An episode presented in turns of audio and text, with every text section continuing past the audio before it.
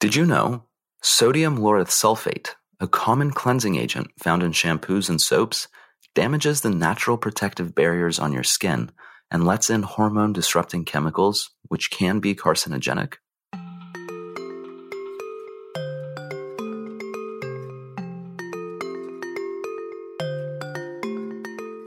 Welcome to Sustainability Matters Today, where you'll learn about the fantastic work people and organizations are doing right now to heal our planet through environmentally friendly products and methodologies.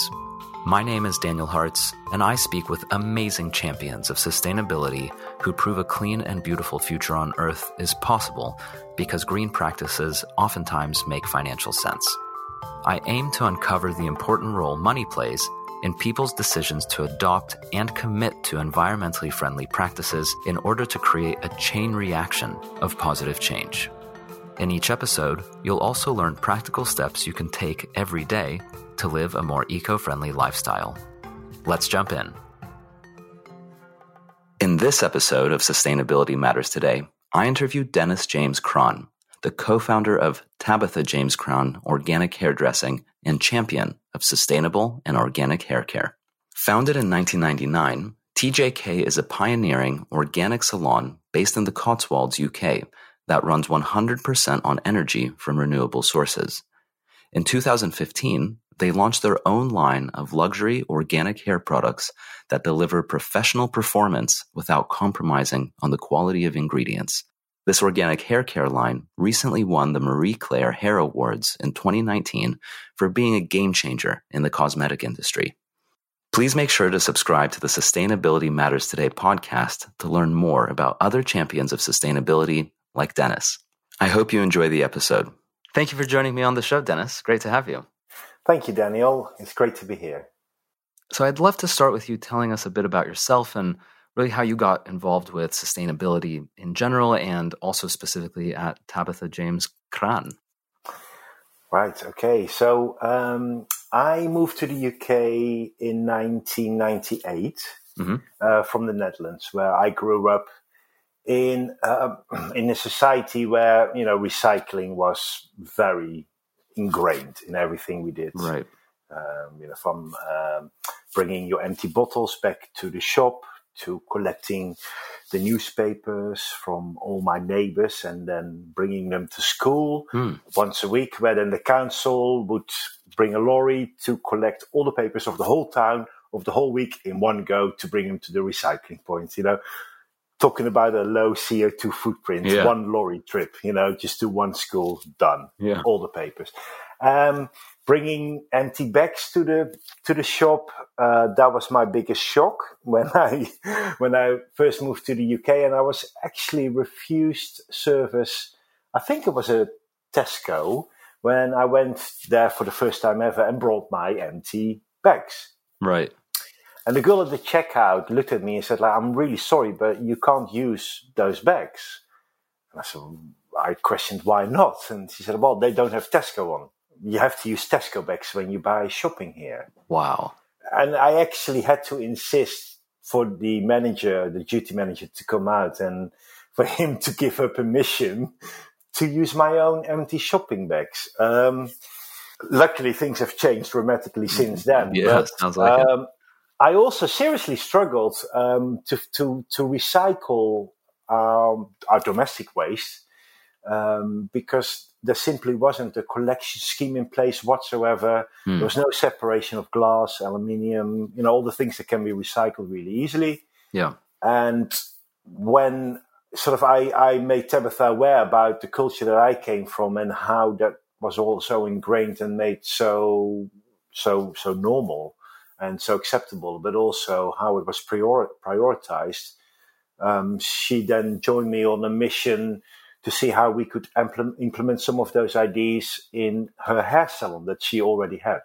Mm, okay, that makes sense. So you were actually kind of the catalyst for it to be kind of brought on board and and made into a core part of Tabitha James Kraan my background opened up the conversations. Yes, yeah, yeah, yeah, yeah, oh, yeah. And well, you know, my I, I think you know the Dutch culture, um, which very similar to Scandinavian culture, started the conversations like how can we, how can we uh, improve some of the things we're doing here with the limited public services that are currently available.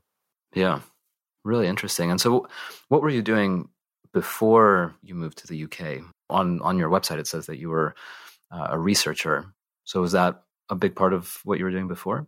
Uh, yeah, I did study um, at uh, one of the Dutch universities at um, the Faculty of Philosophy. Okay. now, that's not necessarily research, but um, the department that I was studying at was so small at the time that it was um, it was really a really new concept. So I was put together with philosophy because it was the only way they could sort of justify placing it. Uh-huh. I studied uh, cognitive artificial intelligence, and this was back in the mid '90s. Oh wow! And so that that research was then used in in the actual TJK product line and and all the work that you're doing at the salon. No, I think I'm just generally um, researching is is a skill that that I've always been really good at. Mm. Um, so that skill has definitely come very handy when we started to, well, first of all, referring back to what I was said, uh, said earlier, uh, that we were trying to find solutions for services that didn't exist yet um, in this country. Right. We came up with some of our own solutions, but also convinced eventually the local council to start a recycling um, service. Oh, wow. And further down the line, um, it also served us very well when we were determined to create um, an, an hair care line only using natural ingredients, which um, is incredibly hard. And often we've been we've been told that you know by um, cosmetic scientists that what we want to achieve is impossible. Hmm. You know the, the, combinations of the ingredients just are not going to stick together. uh, they're not going to last, um, and it's due to you know sheer determination and and continuous research that we found ways around that. Yeah, fantastic. Well, I think that that's um, definitely want to hear more about that. So you moved to the UK in 1998, and then Tabitha was already doing. Uh, she already had her salon at that point. Um, and so, how did it begin? I mean, because now, in my in my view, and from what I've seen, it seems like you're very much a leader in in the sustainability hair care space. So, how how did it kind of begin? Well, yeah, it's, it's one of those a series of uh, um, events that you know led Tabitha to yeah. actually start her, her, her, first salon at the young age of 23, which is back then, as you know, it's quite um, for, for an, a woman to start her own business at that age was was was quite unusual, um, especially in in that sector. And it basically came down to the salon that she was working for uh, going bankrupt, and literally she was told one morning when she came into work that I'm really sorry, but um, you, we got to be out here um, by lunchtime. She's always had a had a had a, a, fascination for hair, and her mother was a hairdresser, which is why she said she would never ever go down that route. you know, teenage girl like I'm not going to do what my mum does. No way. Famous last words. um, but she she she rolled into it um, because she needed the job. You know, she she she wasn't going to continue studying for chef. So she took on an apprenticeship in a local salon, thinking like, well, they were looking for somebody. It's not something I really want to do, but I, it will get some income until I find something that I want to do. And she just completely fell in love. And when she witnessed that on day one, she was like, yes, this is what I want to do. Uh, I want to be part of that. Hmm. And that's how the process started. So that the combination of, of, of that um, led her to really dig deep and delve deep. And she went to London and went to the Sassoon Academy, studied there, and she really threw herself in. So go, going back to the salon on, on the website, it said that it's it's quite environmentally friendly. You have a lot of different programs in place to uh, to really be eco-friendly and sustainable. I, and I know recently on on the lucky day of the 13th, Friday the 13th of September, uh, you introduced the TerraCycle program to to the salon. Um, so what, what's kind of the thought process, or what are some of the things that you do at the salon to um, to encourage that kind of environmentally friendly approach? Well, so when we started looking at sort of improving our waste, improving our sustainability, and also combined with the fact that Tabitha got pregnant with our first son back in 1999 and the light bulb moment she had when the midwife came to visit her and advised her to stop coloring her hair. Uh, and she questioned the midwife, saying, "Like, well, hold on a second. I'm I'm the hairdresser. You're the midwife. Who are you to tell me what to do with my hair?" Yeah. um, and the midwife, very in very very clear, plain language, said, "Anything you put on your scalp, and especially something as you know chemical like a hair dye, could potentially be absorbed through your skin into your body, into your bloodstream, and affect your unborn baby." So, I mean, to say that to a pregnant woman is, of course, that that's gonna, you know, be like, okay, if there's anything that could possibly harm my unborn baby, I'm gonna look into this. Yeah, which he did. The hair, the hair coloring industry is um, is has been extremely good at hiding all the um, incidents that have happened over over the years um, with literally uh, people having um, reactions that uh, uh, allergic reactions that resulted in instant death. Wow!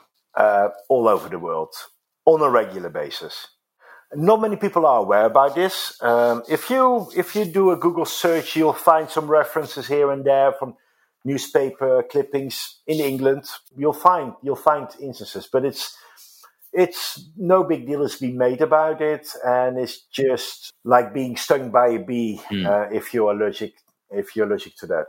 That's how it's sort of sort of signed off as no big deal.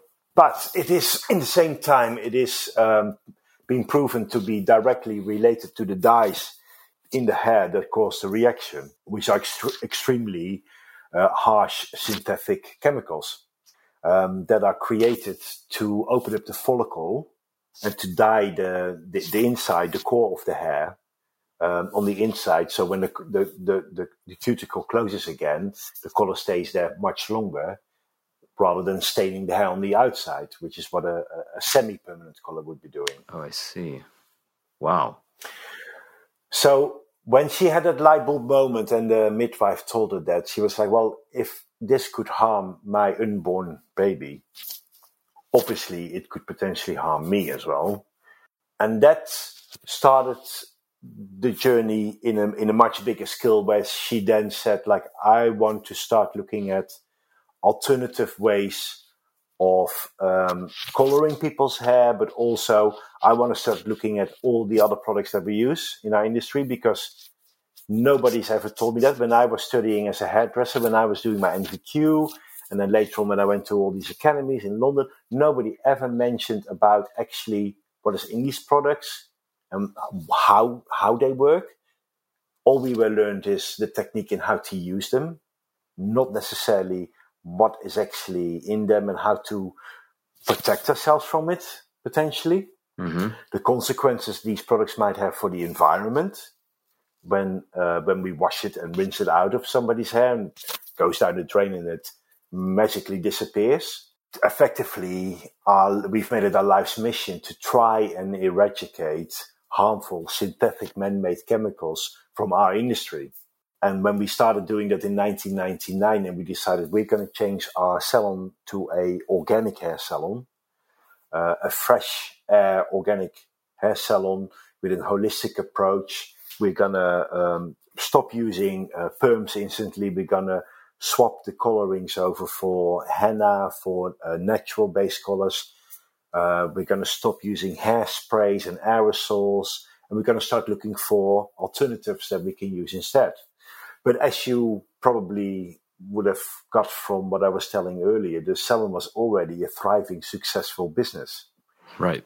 So that caused a few issues because back yeah. in 1999, you couldn't just go to um, to a wholesaler and say like, you know what, we don't want normal shampoo anymore. We want to have organic shampoo that hasn't got SLS in or whatever, you know, mm-hmm. uh, because it simply didn't exist.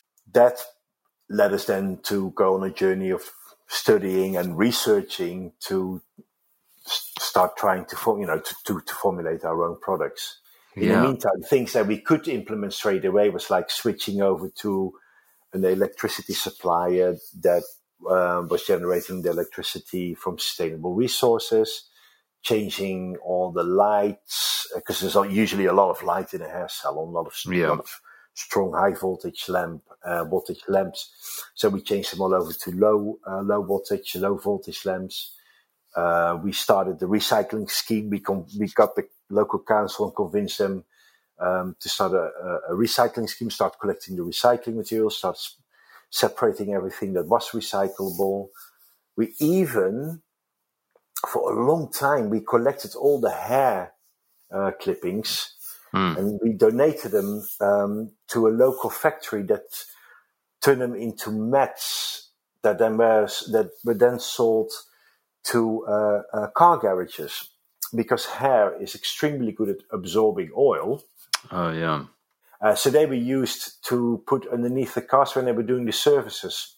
Hmm. And when they were uh, changing the oil in the car over, and any yeah. leaks would fall on the hair mat, um, and that would absorb it, rather than it falling on the floor and then having to use harsh chemicals to clean it all again. Yeah, I mean that was just the start of the journey. So from then on, we we just everything we do, we are always looking at what is the impact that it has on the environment to create this. What is the potential impact that it has um, on the people around who are using this service or this product? And what is the impact that it has when um, it's being discarded or it's it's it's it's done its job? Yeah, I think it's it's really amazing that from that one comment. I mean, I'm sure there was more to it, but for the sake of the story, uh, you know, that one comment that the midwife made to Tabitha, uh, it went so much further than just "don't color your hair." And now, you know, as as you said, it, it went all the way to you switching your electricity provider and donating the hair clippings, and um, so it's it's incredible how it was such a positive snowball effect um, from just let's stop using harsh chemicals on our on on our hair and, and scalp to let's take a look at from a holistic point of view on how everything we do is affecting not only our health but the environment as well. Uh, and all these things are connected. I, lo- I love that you use the word holistic because that is exactly we didn't use, we never use that word, but all all our clients and everybody around us didn't understand the word organic. This was in 1999. What? How can a hair salon be organic? Um, right. Know, this was before organic um, food were introduced in the supermarkets as well. Um, so it was a, it was for a lot of people it was a complete uh, um, concept that they couldn't understand, and that and, and especially not in combination with a hair salon. Sure, yeah, I think you're absolutely right. It is holistic, and it's it takes into account much more than just what you're doing at the salon because I, I think in order to be a leader or to really make a, a change or a difference in the world, you really need to kind of go all the way. And by going all the way, then other people can say, "Oh, well, I'll do a little bit of what they do." And by by doing that and having other people just make a little change by following you, you're you're creating that chain reaction. Absolutely, absolutely. I mean, I don't think I don't. You know, I would definitely not want to put ourselves forward as an example because it's been extremely hard work. Uh, what we're trying to do is is is near enough impossible. The the goal we've set. You know, we we we want to eradicate all harmful chemicals from our industry, the hair industry, yeah. which is one of the biggest industries in this world within the beauty sector. That's the, you know that's setting the goal really high. So, but just by making one tiny little change and the snowball effect that can have, you, we, you know, if everybody would be doing that, we can make a huge difference. Yeah. A huge difference. Absolutely. And going down that route, because that is quite a lofty goal, as you're saying, um, eradicating all harmful ingredients in the hair industry. So I'd, I'd love to hear, um, first of all, and you've already outlined this to, to a certain degree. So I, I guess what I'd love to hear is more about what it is exactly that you're doing.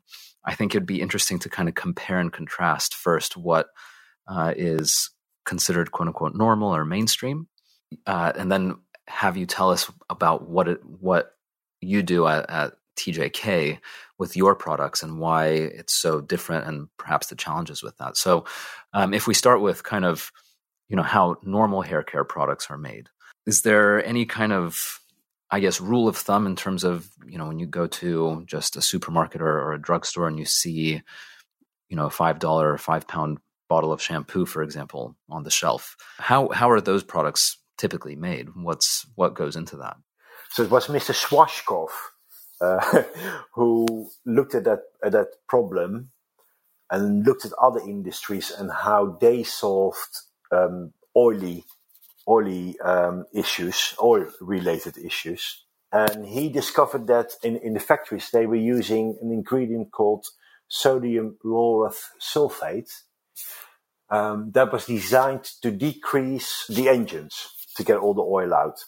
And they also use it if there were like big oil spills on the floor to mop up and to, to get all this oil from the floor. Right. Very effective and, uh, but also very cheap. So he came up with the idea that if he used that ingredient on a, in a water-based uh, formulation and put it in a bottle, it would help if it's going to decrease, you know, oil and uh, from from from engines, it was it's also going to be uh, very effective at getting that oil out of your scalp. So that was how the the modern version of shampoo was born. It was born out of a out of a solution to get rid of the oil that our body naturally produces. So instead of brushing your hair um, and spreading it through the length of your hair to protect it, just get rid of it and that will stop your your your hair from be become greasy. Now I don't know about you, but I'm, you know when I heard that story, the first time I heard the story, I was quite skeptical uh, about using a, an, an, really harsh synthetic man-made chemical that is designed to mop up uh, oil spills from a factory floor and decrease um, engines to put that on my on my scalp um, to wash my hair with didn't didn't didn't sound right to me. Yeah, absolutely. Now, up to this day, so 110 years later, from when he first made that formulation, um, I would say at least 99% of shampoos and uh, body wash as well still have this ingredient as the main surfactant, the main working ingredient after water in the formulation. Mm-hmm. Yeah, as soon as you said it, I recognized the name right away. I've seen it a hundred thousand times on every anything that's soap based. You see sodium lauryl sulfate. Exactly, because it's very cheap. It's very cheap to make, uh, which is why um, you know you can buy a bottle of shampoo uh, or body wash for one pound. Right. Because the main ingredient, the main the main surfactant, um, is super cheap to make. Now, there's two big problems with that. Your skin is supposed to have a protective layer of oil, of course. If you if you would look at your hand and you move it around in the light, you see that soft sheen. Yeah. Uh, which is the acid mantle. That's it's it's a it's a protective layer of oil that's there to protect your skin, but also to keep the moisture inside. And we have that on our on our scalp as well. What I was referring to earlier is, is that our scalp actually produces slightly more oil with the intention that we brush it through our hair to feed our, our hair, to moisturize and to protect our hair. So when you start using something that strips that all away, your body goes into a sort of an, an, an, an adverse reaction and goes like, well, that was meant to be there, so I'm going to make a bit more. And before you know it, you get stuck in a, in a perpetual circle because you'll find that the more you wash with a SLS or other synthetic strong detergent based product, the more your body starts producing oil, the quicker you will feel your hair will feel greasy.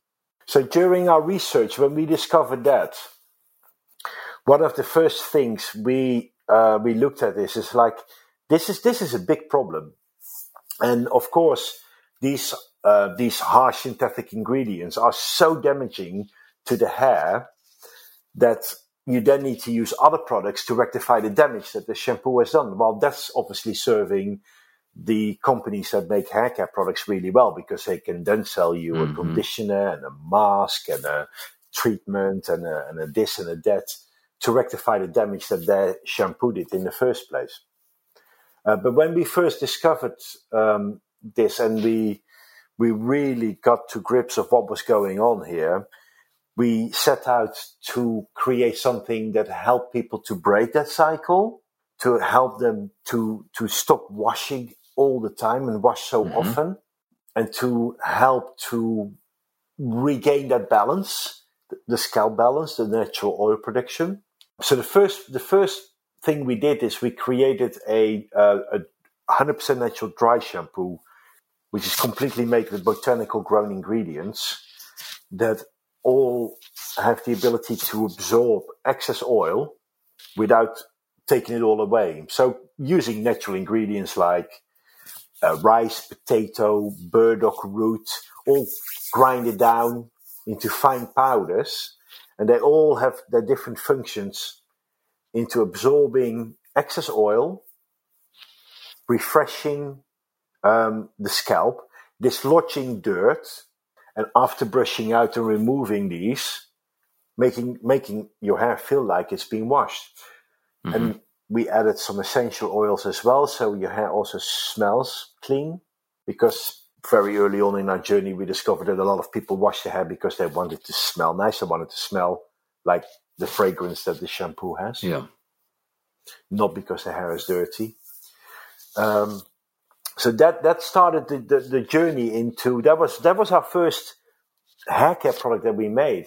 We made it initially for our salon guests when we discovered this and when we were educating them on on on the the perpetual circle that they got themselves trapped in and the solution that they were asking for to but how do I stop this?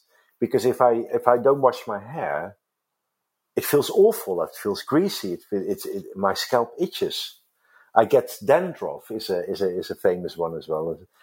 When people have little white bits of um, skin from the scalp come falling down on their on their shoulders, they call it dandruff. Uh, but that's not dandruff. That's just really dry skin um, that's that's that's breaking off. It's that tissue skin, which is caused by overwashing it with a with a detergent, strong synthetic detergent based shampoo. It dries out your skin. So if I go to if I need to get some new shampoo or soap or any really kind of product to wash, one thing I should look out for is that sodium laureth sulfate ingredient. Yeah. Yeah. Is there anything else that we should watch out for? Yeah, there is. There is a there is a whole list of. Of course, um, it's not the only one. There's there's a whole list of really harsh uh, man-made yeah. synthetic detergents that are commonly being used in the um, in hair care body wash products. They, they're quite easy to find on the internet.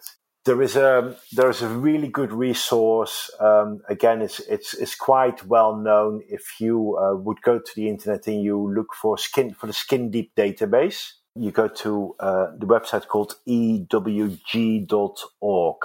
So it's a cosmetic it's a cosmetic database.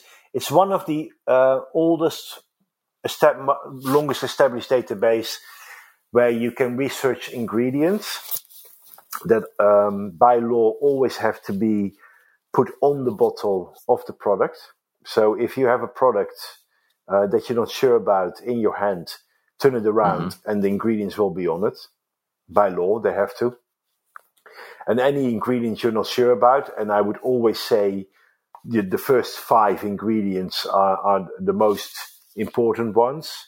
You can type in on, on the uh, EWG Skin Deep database, and they will give you some more background about where the ingredient comes from, whether it's man made, natural, uh, any scientific research that has been done that has proven that it might have adverse reac- reaction on you, the environment, etc. That's really helpful. You mentioned in your dry shampoo that you're using 100% natural ingredients, and um, I was reading on, on, your website that you have a very specific way in terms of how you source these ingredients. Um, and, and what you look for when you when you get them. So, can you tell us a little bit about what ingredients you're using? Uh, well, we use a, a, lot of different ingredients. Our, our, formulations are quite quite complicated in that we don't necessarily believe that less is more. We uh, when we formulate something, uh, we have a really good understanding about what each botanical will bring to a particular issue that we're trying to address. And if we design a product and we want to introduce multiple um, raw ingredients or botanical ingredients to make a combination to address multiple issues and create a hair care product uh, that is going to be usable by people with different kinds of hair types as well. So we don't we don't believe in marketing tricks like we make one product for somebody with curly hair and another product for somebody with straight hair and dry hair and mm-hmm. whatever hair. We make products that work for all hair. Right. And as far as the ingredients and you source organic ones, and I've, I've also read that they're primarily local. Is that right? If we can if it if we if it can grow in the UK, we will source it from the UK and we will source it from a Soil Association certified UK farm or grower. Um, so the Soil Association, for people who are not aware about it, is the longest established independent uh, charity in the UK that certifies um, if a farmer or uh, anybody who grows uh, anything uh, from the ground, any botanicals, does not use uh, pesticide or artificial um, fertilizers, um, and that the land that they grow on has not been treated um, for um, at least 10 years before they start growing on it, um, that no GMO uh, is introduced, and that they respect wildlife, do not test their, um, their ingredients on animals, etc., etc. And we are actually, we are uh, a Soil Association certified brand because they will also certify cosmetics. And again, it's a, it's a similar issue. I mean, if you gonna spray something on on a crop that is capable of killing an insect, then I'm not sure if I wanna wanna wanna eat that crop afterwards, no matter how much time it's been washed. Um, if it can kill an insect, then it's you know I'm not sure if it's gonna do much good for me. I think it's fair. And so is that the kind of the thought process in terms of why you're using organic ingredients in your products?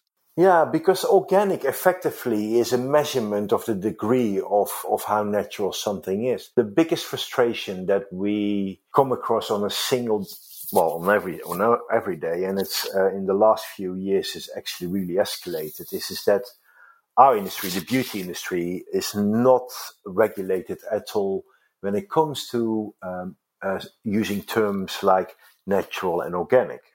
So the food industry is regulated. So, and this is a worldwide agreement. If you are going into a shop and you buy um, a piece, an apple, which is certified organic, then no matter where in the world that is grown, it is it is passed by the same standards to make sure that it is an organic apple, which means it is not being uh, sprayed or uh, right. grown with, with artificial uh, fertilizers. In the beauty industry, unfortunately, that legislation does not exist. Mm. So this means that anybody who puts, you know, a drop of an organic uh, ingredient into their bottle, meaning that the total amount of the organic ingredients in the in the whole formulation might only be 0.1 percent, can put on that it's an organic product and get away with it. There's no regulation. There's, they're not going to be held accountable by anybody if they do that.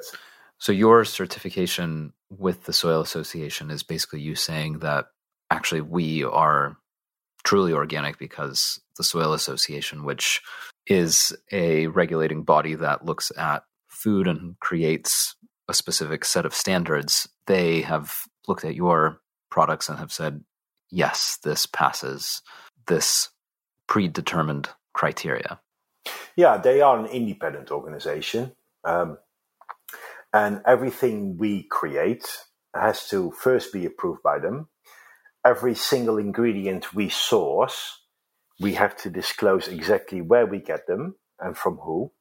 They will backtrack and find out exactly who this person is, where it was grown, how it was grown, how it was processed, what happened in between, how it was transported to us, and the footprint that is had. Wow. Every single ingredient. Everything is being logged, everything is being checked, no animals are being hurt. Uh, it is it is a, a, complete audit of everything we do by by an independent auditor, effectively, who specializes in making you know in, in in making sure that this is all genuine, organically done. That's incredible. And it's not just a one-off process. We get inspected once a year. We get a huge inspection. Incredible. I would imagine that you wear that Soil Association badge with pride, considering that anyone can say that they're organic, but you're organic and verified and certified. Certified, yeah, and that's the thing. It's you know we we have nothing to hide here. You know, we're doing this because we believe in it, yeah. not because it happens to be in fashion. 20 years ago, people wouldn't even think twice about buying a new new sweater or dress every week or two a week. I don't know, uh, and throw them out after wearing them two days because you know you buy a new one again because you've had those for you wore it for for two days. Yeah, uh, and but things are changing. You know, people are aware about the the huge amount of damage to the environment, the the way people that actually are making these clothes are being treated, and it's it's it's really horrendous industry. The beauty industry is not far far removed from from those practices either. It's a huge industry with vast amounts of money going around. So in the last five years, what we've seen is, is that there hasn't been any significant growth in terms of turnover in the industry but there's been huge growth to people wanting natural, organic, transparent yeah. brands. Um, and of course, the big boys who who were having a you know a ninety nine point nine percent of the market share, they are losing out because if the overall economy, if the overall industry doesn't grow, but only one segment within the industry grows, which is mainly small independent brands trying to do the right thing, trying to be more aware and more sustainable about how they create these products, paying fair wages, paying back into society, and, and, and donating to charities, then these big boys are going to want a slice of that as well. So, what we're seeing at the moment is well established companies that have been around for a long time and have been using the same formulation that Mr. Schwarzkopf initially created 110 years ago they just add a few drops of magic organic something to that formulation. And now they're also clean and sustainable and natural using all the the buzzwords and marketing words that they think will sell their products again to that new generation that's coming through the the millennials and the generation Z that are looking for authentic authentic products. Yeah. And it's interesting because if you take a look at the organic products well the these ones that you're specifically referring to in terms of their pricing they're they are more expensive than a one pound bottle of uh, of soap that you can get you know at, at some drugstores. I do remember you mentioning at the end of the day that um, actually even though the the prices are different your products aren't necessarily more expensive once you factor in a number of different things. So can you tell us a little bit about tjk product pricing and and kind of the thought process behind it and whether they are indeed more expensive or not? So that's a really um, interesting question, Daniel, and, and one that I get asked a lot uh, because we charge 25 pounds for a bottle of shampoo, which to a lot of people seems a lot of money. Right. But you have to remember that um, going back to what I was saying earlier, the reason why we develop these products is because we're trying to break the endless cycle of having to wash your hair every single day. So the products, the products we've created are designed to help to rebalance the natural equilibrium uh, of your body, to work with your body and in harmony with your body and your scalp and the natural oil production in, in particular. So you, when you first would start using a Tabitha James Kraan product, it seems um, it seems like a luxury, it seems like a treat the products are scented with aromatherapy certified organic essential oils, and it's an experience. It's like a, a spa at home. Hmm. But as you start using the products um, and you replace your previous um, shampoo, you'll start to notice a difference happening in the way your body is reacting, resulting over time that instead of you feel like you have to wash your hair, it becomes a choice. And clients that have been using our products for, you know, more than, you know, for years now, they've come to a stage where they can easily go two weeks in between washes. So, although it seems a very high expense, uh, 25 pounds for a bottle of shampoo in the in the first instance, if you take into account that it can achieve you only have to wash your hair once a week, and you do the calculations that effectively in the long term, it is the same cost as a, a one pound bottle you buy in a supermarket. Our products are also highly concentrated. They're made with aloe vera juice rather than water. You don't need to use as much. Um, you know, there's there's a lot there's a lot more than just the price point uh, when you start comparing products with each other. Yeah, absolutely, and I think that's um it's a really good point. I think it's kind of like the argument of um, sometimes investing in in an expensive pair of jeans, assuming that they actually are high quality, um, because high quality jeans will last you potentially for years, uh, and they may cost you know four or five times as much as kind of the cheaper jeans, but cheaper jeans you'll need to replace maybe once or twice a year, and so by the time that your high quality jeans actually need replacing, you've bought you've spent the same amount, if not more, on cheap jeans.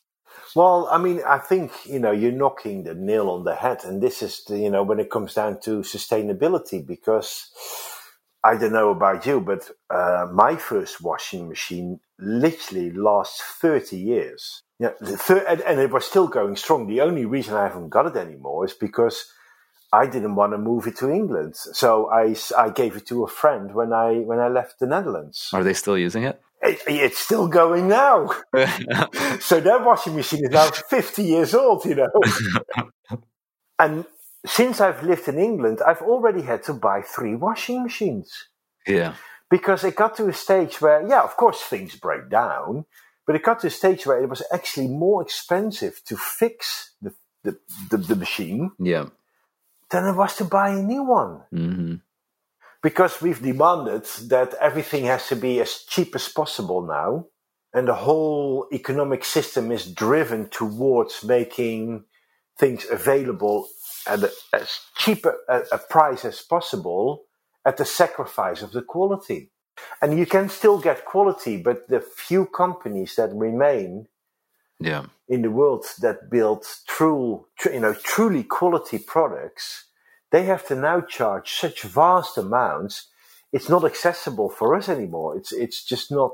We can afford it anymore because they've been pushed out of the the the, the mass consumer market by the drive prison competition to the extent that their prices are now unaffordable for most of us.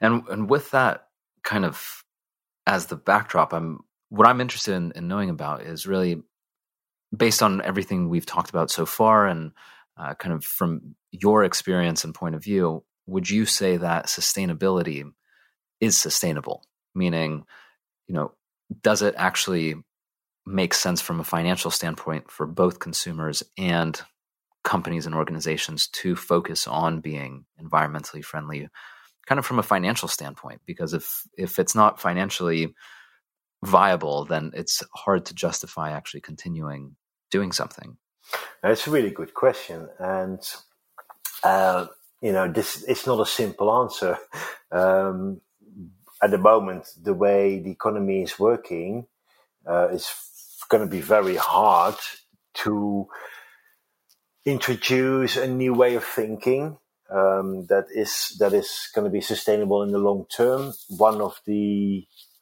one of the issues that the Soil Association is battling with is that there is an argument that we can't. There's simply not enough land to grow organic ingredients to feed the whole world. Hmm. Um, but on the other side, actually by by by creating that land, it would also bring back so much biodiversity that other food resources would become available that we've lost. Right. We've lost a lot of resources in the way that our consumerism, capitalistic, economic cycle is taking us to. If it becomes acceptable to just buy a new product because the first one is broken or to buy a new sweater because you've already wore it once then and all those all those resources that were required to make it are being discarded and often not even given to somebody else but go into landfill. So it's not a question of if it would be sustainable to become more aware about the limited resources we have. I think it's more that the way we live now is not going to be sustainable. Yeah so we don't really have a choice. We we need to make it work. Well, I mean, look around you. Um, you know, I know this. I'm not quite sure when this this interview is going live, but we've got a huge UN conference coming up again. Climate mm-hmm. strikes all around the world. Uh, people are waking up to the fact that people are becoming aware that we've gone over the tipping point now, uh, and it's early days, but we are starting to, you know, see the effects that humans have had on on, on nature and, and the and the negative effect on the balance is starting to show up in in in the climate change. Um, mm. Sustainability, therefore, the only way I see it is to always, always take what you can replace or what nature can naturally replenish. And that is, that is, that is true sustainability. I love the brands that work with bamboo. Bamboo is one of the fastest growing plants in the world. So it can literally grow a meter in a day. Yeah. Uh, and in the salon, we've got some amazing uh, organic bamboo uh, um, uh, briefs, you know, like basic underwear and, and leggings and they are so comfortable. Uh, they're so breathable, and and the the bamboo that they're made of was grown back within a day of making this clothing out of them. Yeah, they last forever. And this is real sustainability. It's it's. I have no issue with um, with you know with taking from nature and, and using resources and developing and building a better world for everybody. I mean, that's that's what we we all want to do. We want we want to make uh, life more interesting, more comfortable. We want to eradicate disease. Uh, we want everybody to be more content and to be more happy. But it can only be done if the resources that we use to achieve that goal are not com- completely depleted. Yeah. And this is the path that we're on at the moment. And that is not going to be sustainable, of course. It's very true. And so what what can people listening to this podcast do to be more eco-friendly in their daily lives? If you really want to be uh, more eco-friendly, take your shoes off, take your socks off, and walk on the grass and go outside and go into nature. Yeah most of us live way, way too much of our time um, in, inside in buildings, away, away from from nature, and it's that disconnect. Humans are part of nature. We're made out of the same building blocks and the same the same atoms and the same cells as trees and animals out out there are. And we should never forget that. We should never allow ourselves to be to be separated from that, which is what is what has been happening. So if you want to become more sustainable and more eco-aware, then keep start going out as much as you can. Yeah. Every every every opportunity you have, go out there and and enjoy being outside and breathing in fresh air. I think it's that's a great suggestion. And oftentimes when you do go out in nature, you end up feeling refreshed and rejuvenated and just kind of overall in a in a much better and healthier state of mind. Um, so Dennis, thank you so much for for your time. I think this was you took us on an, on an incredible journey with a lot of twists and turns and very interesting facts and uh, things that I don't think we've ever, at least I certainly had no idea about. So, I, if people wanted to learn more about about Tabitha James Kraan as a um, as a brand or as a person, where could they go to to find you and find more information and what you're doing? Uh, well, they can they can um, ideally come and visit us in one of our salons in the UK. Okay, um, and that would that would be amazing because um, then you would really get to experience everything that and all the changes that we've been trying to instigate yeah. in the last twenty years um, in in our in our industry.